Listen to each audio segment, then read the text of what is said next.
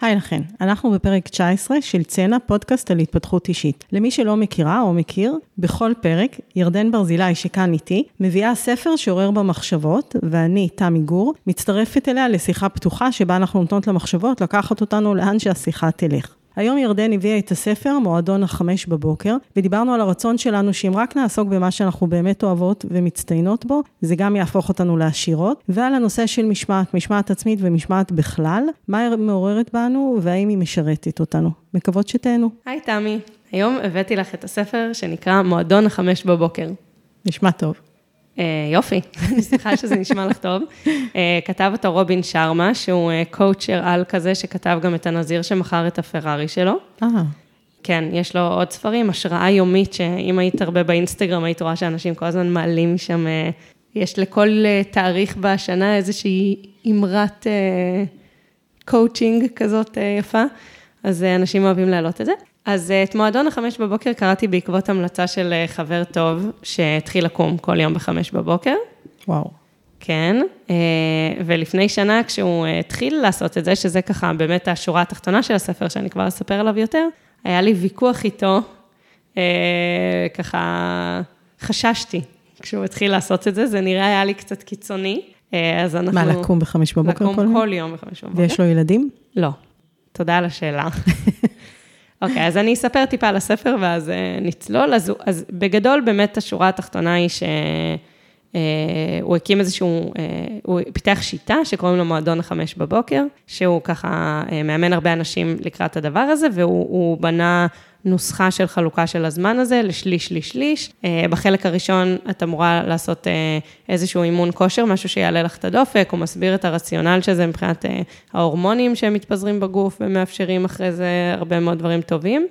20 דקות להרהור, שזה יכול להיות גם זמן מדיטציה, זמן כתיבה, איזושהי רפלקציה, מבט פנימה כזה, זמן למחשבות, דמיונות. ו-20 דקות האחרונות זה לפעולה, לתוכניות פעולה, להסתכל, להציב מטרות, לראות מה אני רוצה להספיק היום, לראות איך ייראה השבוע, היום שלי, השנה שלי, אה, לפרוט את ההרהורים לאקשן אייטמס.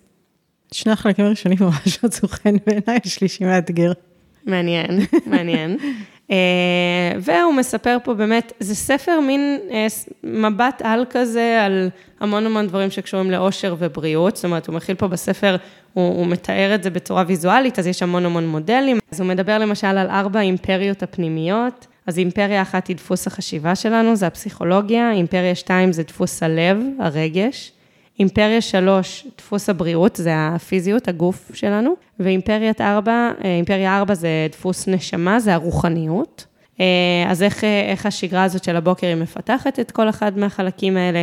הוא אומר פה באמת הרבה מאוד דברים מאוד חכמים על זמן אה, שאנחנו צריכים להקדיש להרהור ולמחשבה וליצירת חזון כזה של מה שאנחנו רוצים לעשות. הוא מדבר הרבה על השיעבוד שלנו לטכנולוגיה וכמה זמן זה גוזל מאיתנו, ואז הוא מדבר גם על זמן שהוא איכותי, שהוא ממוקד בדבר אחד, באיך לייצר את זה. זאת אומרת, באמת מרוכזת המון המון חוכמה בתוך הספר, שכתוב בצורה... שהיא פחות לטעמי. אה, באיזה מובן? סליחה, למקשיבים, די דבילית, עם איזשהו סיפור אה, מונפץ כזה על אה, זוג שבסוף מתאהב וכאילו משהו, זה, אבל זה לא הפאנץ'. וזהו בגדול, כאילו, זה, אין פה, יש פה באמת הרבה מאוד רעיונות וחוכמה, אבל הספר הוא יחסית פשוט מבחינת הקריאה שלו. אני התעצבנתי, רוצה לשמוע על מה. כן, אני גם מנסה להבין למה את ממליצה על ספר שהוא דבילי פשוט ומעצבן. אני לא בטוחה אם אני ממליצה או לא ממליצה, אני צריכה עוד לחשוב על זה. אני חושבת שלחשיפה יחסית ראשונית לרעיונות האלה, זה אחלה. בשבילי הוא לא היה מאתגר הרבה מבחינת התוכן שלו, אבל הנה, הוא כן אתגר אותי בשני דברים שעובדה שרציתי להביא אותם, והאמת היא, אם לומר ממש בכנות, אז הסיבה האמיתית שהוא כאן, זה לא כי אני מאוד ממליצה, אלא כי רציתי לקיים איתך דיון על הספר. אה, אוקיי, איזה כיף. כן. אבל שוב, אני גם לא לא ממליצה.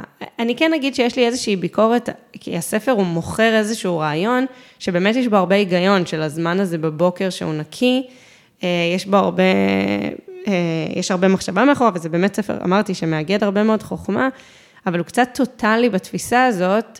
הוא כן אומר, בסדר, אז בחמש בבוקר את יכולה לעשות 25 דקות אימון או חצי שעה אימון ולא 20, אבל בסוף זה עוד רעיון אחד מיני כמה, אה, הספר לא מציג את זה ככה, אבל בסדר, כאילו, את יודעת, בסוף הוא, הוא בא למכור איזשהו רעיון, ואני חושבת, אני כן חושבת שמי שמרים את הספר הזה מהמדף ורוצה לקרוא אותו, כבר יש לו איזושהי נכונות או רצון להתכוונן לכיוון הזה. אז במובן הזה, בסדר, הוא צובע את כל הספר לפי הרעיון הזה, וזה הגיוני. אבל בסדר, גם כל מה ש... כאילו, הרבה אנחנו מדברות על זה שהרעיון הוא שאת נחשפת לכל מיני דברים, ובסוף את לוקחת משהו שלך מתחבר ל... זאת אומרת, לא רק את ירדן, אלא הרעיון הוא לראות את הפוטנציאל בכל מיני דברים, גם אם זה לא מדויק לספר. אה. את ממש צודקת. אני אוהבת שמשהו בספר משאיר פתח לדבר הזה, את מבינה? כן. אחרת אני מרגישה שיש פה יומרה קצת אה, יותר מדי גורואית כזאת אה, להראות את האור. אבל, אבל את ממש צודקת. בסוף בן אדם קורא את זה ועושה עם זה את מה שהוא רוצה, וגם כן יש דברים בספר שהוא כן אומר, תפרשו את זה ככה או ככה. אז נגיד זה לא מה שכל כך עצבן אותי, אבל מה שכן, יש שני דברים שככה אה, תפסו אותי. אחד זה הסיפור של המשמעת, של לקום בחמש בבוקר, זה אני ממש אשמח שנדבר עליו, ואני אתחיל רגע עם הדבר שהרגיז אותי, וזה שהוא כל הזמן מדבר בספר על זה שהאושר בעין הוא לא חשוב. אבל הוא כן מדבר על זה שזה תוצר לוואי הכרחי של זה שאת חיה באופן מסוים, שבו את משאירה זמן לחזון, את בן אדם מאוד טוב, את מנהיגה, את חושבת על ההשלכות של המעשים שלך, את שואפת למצוינות. תחי כמו שצריך לפי כל הדברים האלה, שבאמת להרבה מהם אני מאוד מתחברת, ואת בטוח תהיי מאוד עשירה. עכשיו, הספר בנוי ככה, שמי שמספר ומלמד את כל התכנים, זה איזשהו איש מאוד מאוד מאוד עשיר, אבל גם כל הספר, הוא העלילה הלא קואוצ'רית, אלא הסיפור מבוסס על זה. הם עוברים ממאוריציוס לרומא, במטוס הפרטי שלו, עם צי המאבטחים שלו, והיאכטה שיש לו פה, והאוטו היקר שיש לו פה, והזה שיש לו פה. עכשיו, פה, אגב, זה שאנחנו מדברות על מתאם בין תוכן לצורה, הייתה לי ממש בעיה, זה ממש הרגיז אותי. כאילו, אני אומרת, אתה אומר, בא אושר, מצד אחד. מצד שני, אתה אומר, זה לא חשוב, זה בכלל בכלל לא חשוב. אז אם זה לא חשוב, אז למה אתה מוכר את כל הרעיונות החכמים האלה שיש פה בספר, תחת המעטה הזה המאוד מאוד חומרי ומערבי? אני, אני מבינה את הסתירה, אין לי תשובה. לא, אז מה ש... אז, אז אני אגיד רגע שזה הציף אצלי, שוב, איזושהי שאלה שאני הרבה עוסקת בה, ועליה רציתי שנדבר רגע, שלי גם הייתה איזושהי הנחה סמויה כזאת, שאם אני אעשה, אם אני אחיה כמו, ש... כמו שצריך, זה נשמע, זה לא תיאור מדויק, אבל אני אהיה טובה. טובה גם במובן שאני אצטיין ואחתור לעשות דברים בצורה מאוד טובה, ואראה את הסביבה שלי, ואראה אותי, ואהיה בקשב מאוד חזק פנימה. ואגב, אגרי תלך לתשוקה שלי ולמקומות שאני באמת, את יודעת, נועדתי לעשות אותם, כמו שלכל אחד יש את מה שהוא נועד לעשות, אז אני גם אתעשר מזה. באמת? כן. והיה לי נורא שקט ונוח עם, עם המחשבה הזאת, כי אני מקדישה הרבה אנרגיה בשביל להתפתח ולצמוח ולדייק את עצמי ולהיות בדברים שאני חזקה בהם ו- ונמשכת אליהם. נכון. נכון, אני אומרת, נכון, אני רואה את זה עלייך. ואני לא יודעת, יש לי פה איזו סתירה פנימית כזאת, שמצד אחד יש לי את הוודאות הזאת, שאני מרגישה את זה, אני חושבת את זה, ש, שאם אני אעשה את כל הדברים האלה, אני באמת אתעשר מזה, ואני גם רוצה את זה. רוצה להתעשר מכל הדברים האלה. ובאותה נשימה, אני אומרת, רגע, אבל חלק מהמסע והצמיחה שלי, הם פחות לייחס חשיבות לחומר, וגם, אני לא יודעת, תמיד זה מסתדר? כאילו, תמיד שעושים את הטוב, שרואה את הכל זה מסתדר, או שזה פשוט איזושהי תפיסה קפיטליסטית כזאת? כי נגיד, תעצרי אותי רגע אם את uh, צריכה. לא, לא, אני לא אוקיי. מקשיבה. נגיד, אה, לאחרונה יצא לי לקיים איזשהו שיח על טיפול בזקנים. האם האופן אה, האם הדבר הראוי, שזה נגיד, אני לא יודעת, אני, אני יכולה לחשוב מהמחשבות שלי, שזה נגיד לסעוד את הורינו המבוגרים, האם זה גם תמיד הדבר הכלכלי? אני לא יודעת. אה, אין לי תשובה, אני לא יודעת, כן. זה מעניין, אף פעם זה לא התקשר אצלי ביחד, להפך, אני דווקא בשנת קורונה נחשפתי באמת לאנשים שהתעשרו דרך לעשות פשוט העזו ללכת על מה שהם אוהבים והתעשרו מזה. עם הזמן גיליתי שזה לא לגמרי מדויק, כי אז הם כן היו צריכים להקדיש זמן, אה, בין אם זה לפרסום ברשתות החברתיות, בין אם זה אה, כן לגייס כוח אדם או לבנות תוכנית עסקית, אז הם באמת התחילו מלעשות את התשוקה שלהם, אבל באיזשהו שלב בשביל לגדול לגודל מסוים עם הכנסה מסוימת, זה מצריך יותר מזה. ולעומת זאת אני יכולה לחשוב על דוגמאות של אנשים שעשו דברים מדהימים מאוד מה שהם רצו, להתעשר, הם לא התעשרו מזה. אז אני לא, לא, לא רואה שבהכרח יש בזה קשר. יותר מזה, אני אפילו חושב, כאילו, לי ישב בראש הרבה פעמים שאנשים שעושים נטו את מה שהם באמת אה, אוהבים או חושבים שנכון, הם אפילו לא בהכרח יכולים לחיות במרחב המיינסטרימי, אני לא יודעת איך לקרוא לזה, אה, פיזית אפילו. אז, אז האמת זה מעניין מה שאת אומרת, עלו לי כמה דברים. קודם כל, הוא מדבר על זה שאנשים שחיים ככה, הם נתפסים כמוזרים, באמת בגלל שהם לא במיינסטרים. אז זו מחשבה אחת שעלתה לי. מחשבה שנייה שעלתה לי, וכבר ננסה רגע לעשות אה, סדר בזה, זה שאת דיברת בהתחלה על זה שבאיזשהו שלב הם היו צריכים לעשות דברים שהם לא הליבה של מה שהם רצו.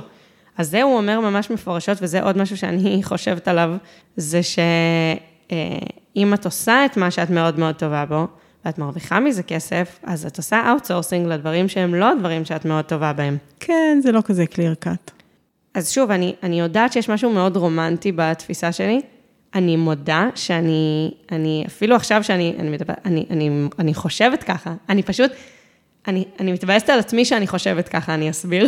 שוב, לא, כי מצד אחד אני מאמינה, עדיין, ואולי זה ישתנה, שאם אני אמצא את הדבר הזה המאוד מדויק שלי, אקדיש לו את מירב האנרגיות שלי, משמע אעשה outsourcing לדברים שהם לא הדברים שהם החוזקות שלי, ואנשים אחרים שזה כן החוזקות שלהם יעשו אותם, אני, אה, אני אתעשר מזה. ומצד שני, אני אומרת, אם אני כל כך במסע וההתפתחות הרוחנית שלי וזה, אז למה אני בכלל עסוקה בזה? השפע יבוא, הוא יכול לבוא מכל מיני כיוונים, אגב, לא רק כסף, נכון? הוא יכול נכון. לבוא מנדיבות ואהבה ומערכות יחסים טובות.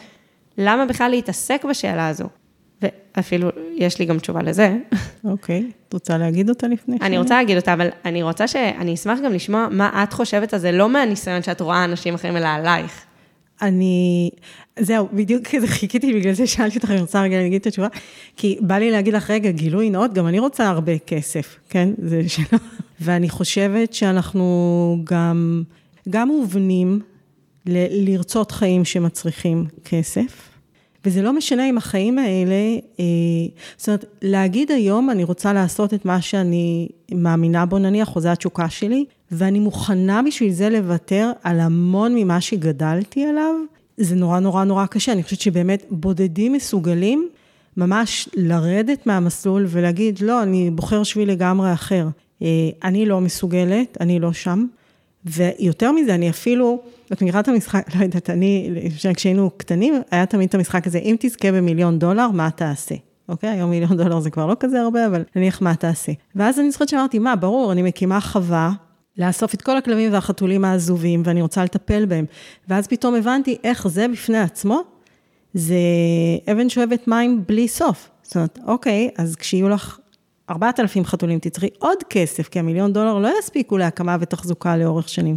אז כאילו כן, כסף מאפשר, הוא מאפשר צדקה, הוא מאפשר לעשות טוב, הוא מאפשר לעזור, הוא מאפשר למלא את המכלים הרגשיים שלנו, אפילו בזה שאני אקנה צמחים לגינה, ואז אני אוכל לעשות גינה שבה אני אשב להרהר בשקט, וכאילו, אני חושבת שיש משהו לא... באמת, חוץ מליחידי סגולה שמוכנים ללכת לעבוד בכזה מקלט לפילים שהתעללו בהם באפריקה או בתאילנד, שאני מורידה בפניהם את הכובע ומעריצה אותם. רובנו, אני חושבת, לא, לא שם, ואני גם לא רואה את זה כמשהו שאני נורא מכה על חטא עליו. רגע, אבל יש לך פה, מבין דברייך, אני שומעת, שאת לא מסכימה עם ההנחה, את ממש לא מסכימה עם ההנחה, שאם ש... את עושה את הדבר הזה שהוא בחוזקות והתשוקות שלך, את תתעשרי מזה. לא, זה יכול להיות, אני חושבת שחלק כן. אני התייחסתי יותר לזה שאת אמרת שכאילו, למה בכלל את מתעסקת בשאלת הכסף? לא, לא למה אני מתעסקת בשאלת הכסף. זה, אני מסכימה איתך על כל מה שאמרת. אוקיי. Okay. יש לי איזשהו רצון להניח שהעולם הוא מקום כזה, שככה זה יעבוד, את מבינה? כן, אז. לא, אין לי את ההנחה הזאת. אוקיי, אז זה הסיפור, בגלל זה אני עוסקת בזה, כי אני רוצה שכל בן אדם בעולם יהיה בזון שלו, בדבר שהוא עושה אותו מאוד מאוד טוב, שכל אחת תצליח להסיר את כל המעטות שהחברה עוטה עלינו ומסבירה לנו שכולם צריכים להיות רופאים ועורכי דין, או לא יודעת מה שזה לא יהיה, ו... ובאמת לייצר את הקשב הזה פנימה ולמצוא באמת את החיבור האמיתי הזה, שהוא החוזקות והתשוקות שלנו, להיות שם, ו, ואני רוצה שהיקום ידחוף את האנשים לזה בזה שגם יהיה לזה תגמול כלכלי. הספר הוא ממש, הוא בספר, ואני איתו בגדול, הוא אומר שזה ככה. זה מה שהוא מתאר, הוא אומר שהמחויבות שלנו היא לחיות את החיים האלה המלאים והמחוברים לעשייה טוב ולעצמנו, ושזה יביא איתו תוצאות כלכליות.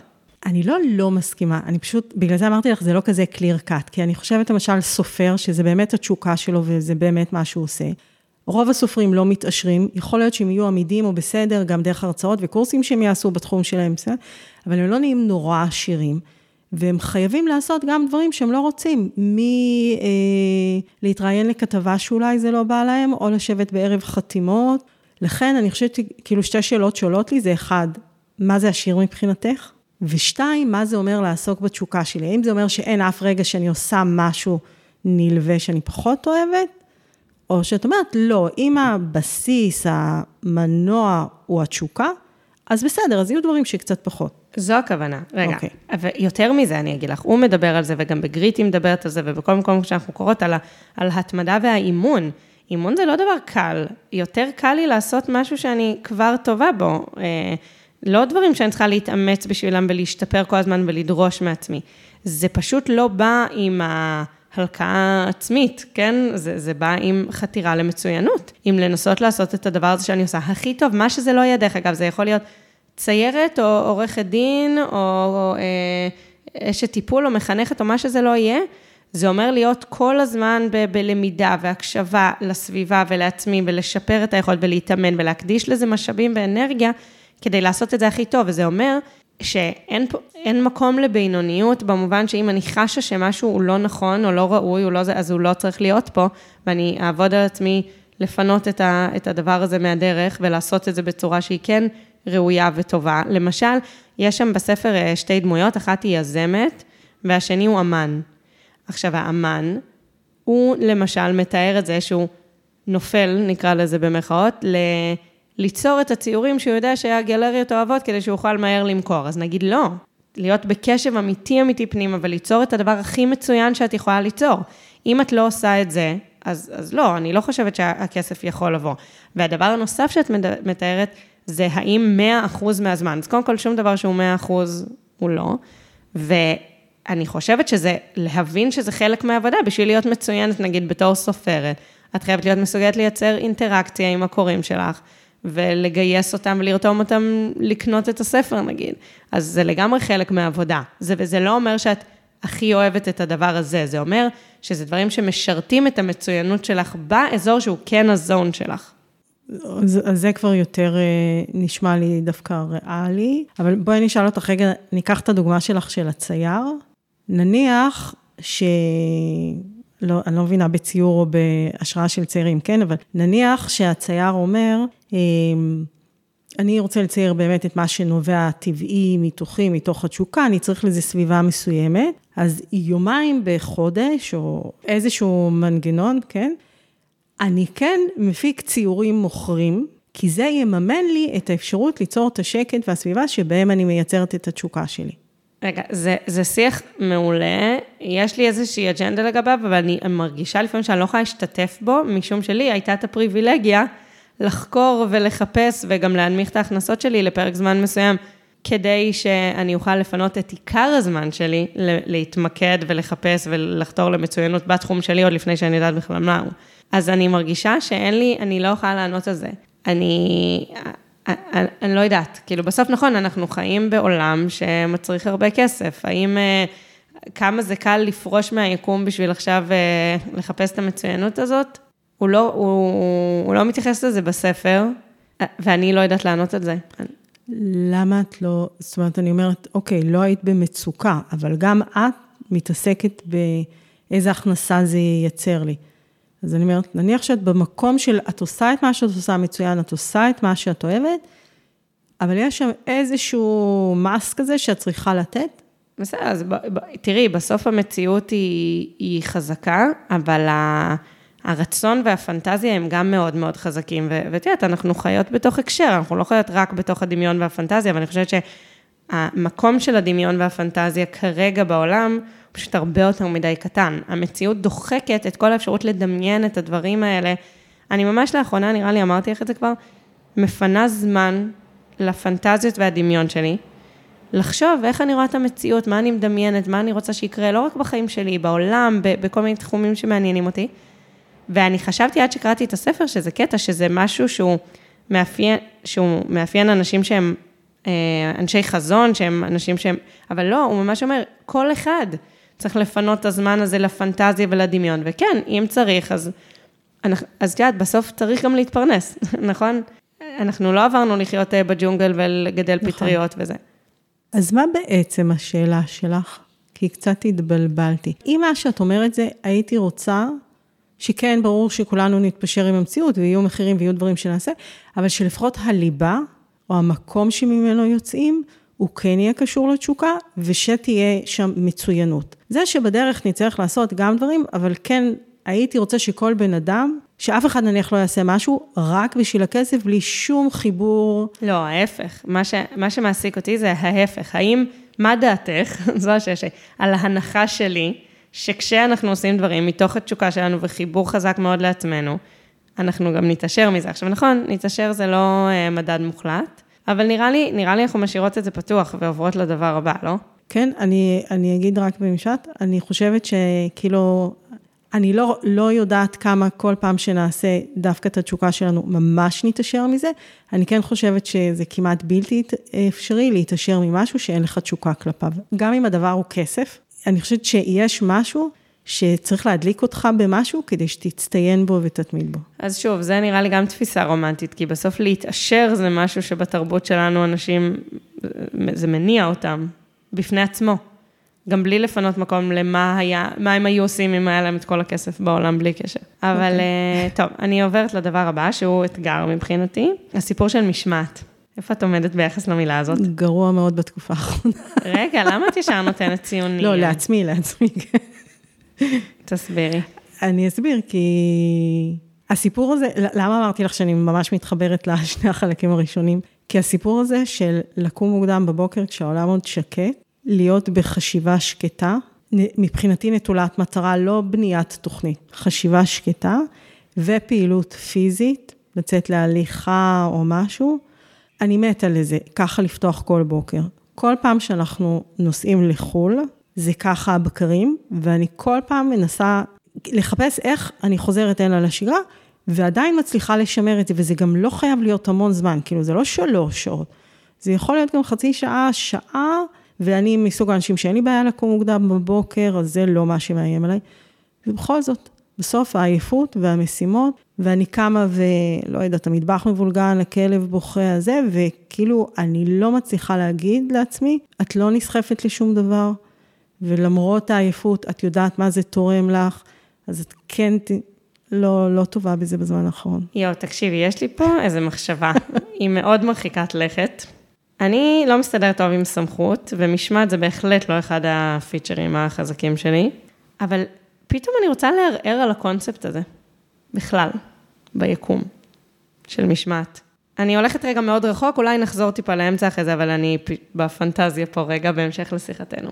אני בן אדם, אני, יש לי איזשהו משפט כזה הרבה שנים עם אחים שלי, שאני אומרת שאני תמיד עושה מה שבא לי. עכשיו, זה הבדיחה. אבל פתאום אני חושבת על זה. אני לא באמת תמיד עושה מה שבא לי, נכון. אבל, לא, אבל, א', אני מרגישה לא רחוקה מהמשפט הזה. כן, אבל אני אומרת, אפילו עצם זה שאת אימא טובה ו... לא, אז יפה, זה בדיוק המקום שאני רוצה לערער בו על זה. יש דברים שאני בוחרת לעשות אותם, ממש בוחרת. כאילו, את יודעת, מרגע שהילדים שלי נולדו, אז יש גם הרבה חובות. אבל אני רוצה לדבר רגע רק על הדברים שאני בוחרת. על... אני בחיים הפרטיים שלי בוחרת במה אני אעסוק, עם מי אני אהיה בזוגיות, כל הדברים האלה שאני בוחרת. שם אני בטוח עושה מה שבא לי. נכון. אז בואי נדבר רגע על החובות שנכנסות לחיים שלנו בעקבות דברים שבחרנו שבא לנו. כי בחרתי ילדים גם. נכון. אף אחד לא נכון. הכריח אותי שיהיו לי ילדים. גם אף אחד לא הכריח אותי לחיות בעולם הערבי, בואי. אני בוחרת את כל הדברים האלה. יכולתי לעבור עכשיו לגור באיזה חושה בתאילנד, ואני בוחרת שלא, וזה הכל בא עם השלכות. מרגע שבחרתי, נכנסו לי לחיים חובות, שעם חלקם ממש לא קל לי. סופר, מקלחת כל יום, זה דברים, באמת, זה, זה ממש מאתגר אותי. אני צוחקת, כי סופר גם אני לא אוהבת. אבל זה, זה בעיקר המשימות האלה, השגרתיות, החוזרות על עצמן. עכשיו, אני מלכה את עצמי הרבה זמן על זה שאין לי מספיק משמעת. ולאחרונה, יותר ויותר, אני מנסה לבוא לזה מכיוון אחר. וזה למצוא את הדרך שתתגייס לי המוטיבציה הפנימית למשימות האלה. כי רוב הזמן אני לא עסוקה בשאלת המשמעת. למשל, אני עצמאית בעבודה שלי, אף אחד, יש לי בוסית מדהימה, היא נותנת לי חופש בניהול העצמי שלי ברמה סופר סופר גבוהה. את רוב הדדליינים אני יוצרת לעצמי, אני מנהלת לעצמי את הזמן, ווואלה, אני עושה את זה חבל על הזמן. עכשיו, הרבה זמן הלכתי עם מחשבה שאני בן אדם עם מוסר עבודה מאוד גבוה. אני לא יודעת אם אני לא חושבת ככה עכשיו, אבל לא. אני חושבת שהסיפור זה שאני בוחרת דברים שאני ממש נהנית לעשות אותם, ואף אחד לא צריך להניע אותי לעשות אותם. אז מבחינתי, יש שתי דרכים לוודא שאני לא צריך להתנגש עם הסיפור של משמעת. אחת זה לבחור דברים שהמוטיבציה הפנימית שלי מניעה אותי לעשות אותם. והדבר השני, בדברים שנוצרו בחיים שלי שהם חובות, או את יודעת, אפילו יש דברים, אה, לא יודעת, הקשרים משפחתיים, או דברים בזוגיות, שאני לא אוותר על הכל בגלל החובה הזאת, אז למצוא את הדרך גם בהם, לעשות אותם מתוך המוטיבציה הפנימית שלי. אני אתן רגע דוגמה קטנה. אוקיי. Okay. נגיד, אמרתי סופר, זה לא משימה שאני כל כך אוהבת, אבל לפני הקורונה, ועכשיו אנחנו היום בתקווה נחזור לזה, מצאתי דרך והייתי הולכת עם הילדים לסופר, כל שבוע, ווואלה, זה נהיה בילוי. אוספת אותם מהגן, הולכת איתם יחד לסופר, הם, הם עוזרים לי בקניות, הם מתלהבים שהם עושים, זה מעביר לנו גם את אחרי הצהריים ממש בכיף. אני גם מאוד אוהבת את זה שהם שותפים בבית ויודעים מה קורה וזה, ו, וזה הפך להיות משהו שבא לי לעשות אותו. עכשיו, זה לא השתנה, זו אותה משימה, היה צריך לעשות קניות בסופר, לא אהבתי את המשימה הזאת, כל השנה הזאת היה צריך לעשות הזמנות מהזה, ניסיתי להעביר את זה לנדב באיזשהו שלב, זה לא כל כך צלח. והנה, מצאתי את הדרך להפוך את זה למשהו שבא לי לעשות אותו. אז אני לא עושה את זה מהמקום של משמעת. זה מקסים. אני לא חושבת שאנחנו יכולים לעשות את זה על הכל. רגע, אני, אני אתחיל מלהגיד, אני מאוד מאוד מאוד מסכימה איתך, שאנחנו צריכים אה, לשאוף לפחות, אה, להרבוד בחירות בחיים שלנו, לנפות כל מה שאפשר, שהוא לא בחירה שלנו, או לא הכרחי ומשרת את הבחירות שלנו, כולל דברים ש, שצריך. ואני יכולה להעביר למישהו אחר. אני פשוט חושבת שזה לא הכל או כלום ושחור ולבן. אני לא חושבת שכל משימה בחיים שלי אני אצליח לעורר אליה מוטיבציה. אה, אני חושבת שזה מדהים מה שעשית נניח בסופר, אוקיי? ובאמת יש דברים שאנחנו יכולים רגע להסתכל על זה אחרת, במקום להסתכל על זה רק כמשימה הזו, לראות את זה כהזדמנות למשהו אחר, או לשלב בין דברים, או לקחת איתנו מישהו שאנחנו אוהבים, שזה נהדר. עדיין, לי לפחות, אני חושבת שיהיו הרבה משימות. שאני לא רואה איך אני מעוררת בעצמי מוטיבציה עליהן. אני אגיד, לפעמים גם לא מספיק חשובות בשביל שאני אשקיע בנורא לעורר להן מוטיבציה. חלק אני אחליט אה, לוותר עליהם, להשלים עם האי מושלמות שיוצר לי זה שאני לא עושה אותם אגב. מבחינתי, למשל, חלק מהסיפור זה באמת פשוט להפחית את המשקל הרגשי שזה מייצר אצלי. אז בסדר, אז אני צריכה לעשות את זה. לא, כאילו, אני זוכרת עם הילדים שכל פעם היו אומרים לי, אה, איפה את? איפה זמן לעצמך? מתי את זה? וזה ממש עצבן אותי, כי כאילו אי אפשר לקחת בדיוק את מה שאת אמרת. בחרתי לעשות ילדים, אני מתה עליהם, וכל הזמן לחשוב שהכל לוקח ממני ומריר לי. לא, אז 98% מהזמן זה כיף, וה-2%, אז וואלה, אז לשטוף את הבקבוקים זה לא נורא כיף, או לקום לפעמים באיזושהי שעה בלילה, זה לא נורא כיף, או לפעמים הייתי רוצה להמשיך משהו ואני צריכה לקטוע אותו. אבל די, אני יכולה לשבת ולהתמרמר על זה עכשיו ולרחם על עצמי שלקחו ממני את העוד 20 דקות עם החברה. ואני יכולה להסתכל על זה בדיוק מאיפה שאת מסתכלת על זה. לא, זה בחירה, אני מתה על הילדים, אז אוקיי. אז עכשיו אני לא עושה משהו שנורא כיף לי. כאילו זה המשקל שאנחנו נותנים גם לדברים. נכון, ובאמת יש פה גם הרבה עניין של uh, קבלה, כאילו, ולא להתנגד למציאות. זה נכון, זה היבט אחד של המסע הזה, ואז באמת, את יודעת, אולי לא צריך לעבוד על המוטיבציה הפנימית, כי גם אין את ההתנגדות, לצורך העניין. נכון. בגלל זה אמרתי שאני אני מבינה שלקחתי את האמירה הזאת קצת לקיצון, פשוט אצלי זה עדיין מעורר הרבה רגש. הסיזיפיות, שטיפת בקבוקים זו דוגמה מושלמת. בדיוק חשבתי על זה שיש לי חברה, יש לי כמה חברות, האמת, סופר מתוקתקות כאלה. כל ערב את צריכה לראות את השיש אצלה במטבח, הכל מושלם, הכל מסודר, ויש סטנד עם כל הבקבוקים שטופים. נגיד הבקבוקים מהגן, כל יום שוטפת, מסדרת את זה. עכשיו, אני רק חושבת על זה, זה, זה, זה מלחיץ אותי. זה קשה לי, אני, אני רואה את זה אצלה, זה מהמם, בא לי גם, אבל לא, אבל ברגע האמת, האם בא לי עכשיו בערב לעמוד לשטוף את הבקבוק, או שבבוקר, לפני שצריך לצאת לגן מהר, אני, אני אשטוף אותו? אני ברוב המקרים בוחרת את אופציה ב'. אז מה שאני אומרת, אני חושבת, רגע, אני קודם כל לוקחת את מה שאת אומרת, שזה דבר אחד, הלא להתנגד, וגם לנסות באמת לבחור היטב, אה, כולל לוותר על משימות שלא מקדמות אותנו. ואני חוזרת רגע להתחבר לדוגמה שנתת על ההליכות בבוקר, שזה נגיד ממש, אני עוברת ממש מסע עם זה, עם הסיפור של הספורט בחודשים האחרונים, זה ממש מעניין אותי להביט בזה, כי באמת אני חושבת שאף פעם לא רציתי כל כך לעשות ספורט כמו שאני רוצה עכשיו. זה לא שאני עושה אה, ברמה שהייתי רוצה, אבל אני לא צריכה ולא אמורה ולא לרדת במשקל ולא כי זה מה שאמורים ולא... לא, אני רוצה את זה, הגוף שלי אומר לי, צי, תעשי את ההליכה, ו... ועדיין לא תמיד מצליחה לעשות את זה, אבל אני שמחה מזה, כי אני מרגישה שזה יהיה דבר שאני אכניס לחיים שלי לא מהמקום של משמעת. מבינה? עכשיו, זה תהליך עדיין, אני אעדכן, עוד חודשיים, אולי זה לא, לא יעבוד. אני יודעת שלי יש ממש התנגדות לסיפור הזה של משמעת. איך שאני, איך שאומרים לי משהו, כל פעם את, את צריכה לעשות, אני לא רוצה, אני רוצה לבחור. אני רוצה כל הזמן לבחור מחדש. עכשיו, אם אני בוחרת כל יום שלישי בתשע מחדש, זה הרבה יותר קל מאשר לבחור אשכרה כל פעם מחדש בבניית השבוע, כי אז באמת יש יותר סיכוי שזה יתפספס. אבל עדיין זה מאוד חשוב לי התחושה שאני בחרתי את זה, ולא עשיתי את זה כי התחייבתי או כי משמעת. אני אסתכל רגע ולך לכיוון שאני בדרך כלל לא הולכת. את לא חושבת שגם בזה יש משהו, אה, לא, לא יודעת אם לקרוא לזה אה, מייגע או כובל, כי נורא קל להגדיר לך משהו. את מבינה מה אני מתכוונת? זה לא להגדיר, אני, אני מנסה לחשוב. אה, את יודעת, זה כמו שהרבה פעמים אה, אומרים שבני נוער עסוקים בלמרוד בהורים, ואם אנחנו נגיד להם, אז הם בכוונה יעשו. ובשיחות שלי יש עם הנוער, אני הרבה פעמים אומרת להם, אבל אתם מבינים שזה בדיוק להעביר למישהו אחר את השליטה, כי כל מה שאני צריכה לעשות, זה לקלוט את המנגנון, אני אגיד את מה שכאילו מעצבן אתכם, כדי להוביל אתכם למשהו אחר. זאת אומרת, השליטה עברה עכשיו למי שמעצבן אתכם במקום אליכם. ובמידה מסוימת, אני רוצה לשאול אותך, אם כשאת כל כך מתעסקת ב... שזה כל הזמן יהיה בחירה, האם את לא בעצם מעמיסה על עצמך, או מוותרת על איזושהי בחירה, במקום פשוט לא להתעסק במאבק הזה כל הזמן? קודם כל, בטוח, זו תובנה אה, מעניינת וכנראה נכונה.